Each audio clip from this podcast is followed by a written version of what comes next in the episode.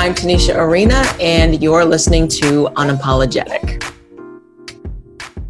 We've been having conversations, a lot of conversations, difficult conversations about what we are seeing collectively in the world with the uh, police brutality and the destruction of Black bodies. And if you are a Black parent, especially if you have black sons you've had the conversation you know with your sons about how to stay alive in this world and especially in the presence of police.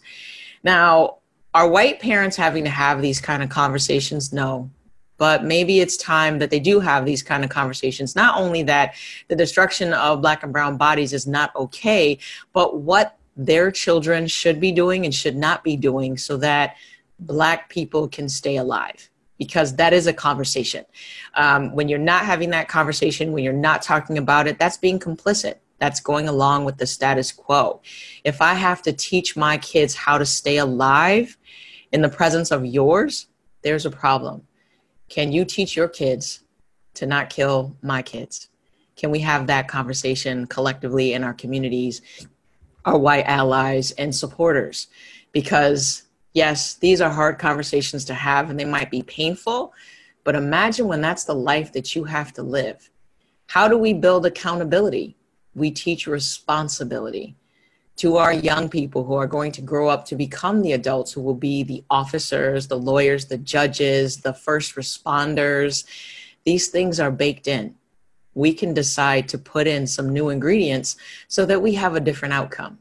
And I'm asking you if that's the thing that you want to do. Do you want to build something better than what we have? Because it's one thing to continue talking about what it is that we have and what we've baked in, but when are we going to start to change the recipe? I think today's a pretty good day to change the recipe, don't you? I think that white people can teach their kids that it's not okay to over police black people, to call the cops for things that just because they don't sit well with you, that doesn't make them a crime. I think white people can teach their kids that when you do things like that, it really does endanger the life of black and brown people. I think that we could all teach our kids to communicate and what that looks like. We can teach our kids about equality and equity, and that the system that we have isn't a good one. Even if we benefit from it, it's not a good one because there are people who don't and there are people who get harmed. This is about humanity. And how do we teach humanity? I think it's going to start with our young people because are they going to grow up with the same notions that uh, black and brown people aren't human? Because we've had 400 years of dehumanization. So it's going to be a process to humanize black and brown people. It's the humanity that we deserve, but it's been denied. So teach your kids about humanity and what that looks like, about empathy, about this world that we need to exist in together because if we don't, we're all going to perish. Nobody's going to make it out of this alive, but what is the life that we're living going to look like? My life matters. Black lives matter. We never said that all lives didn't matter, but if all lives mattered, why do we have the inequality that we see?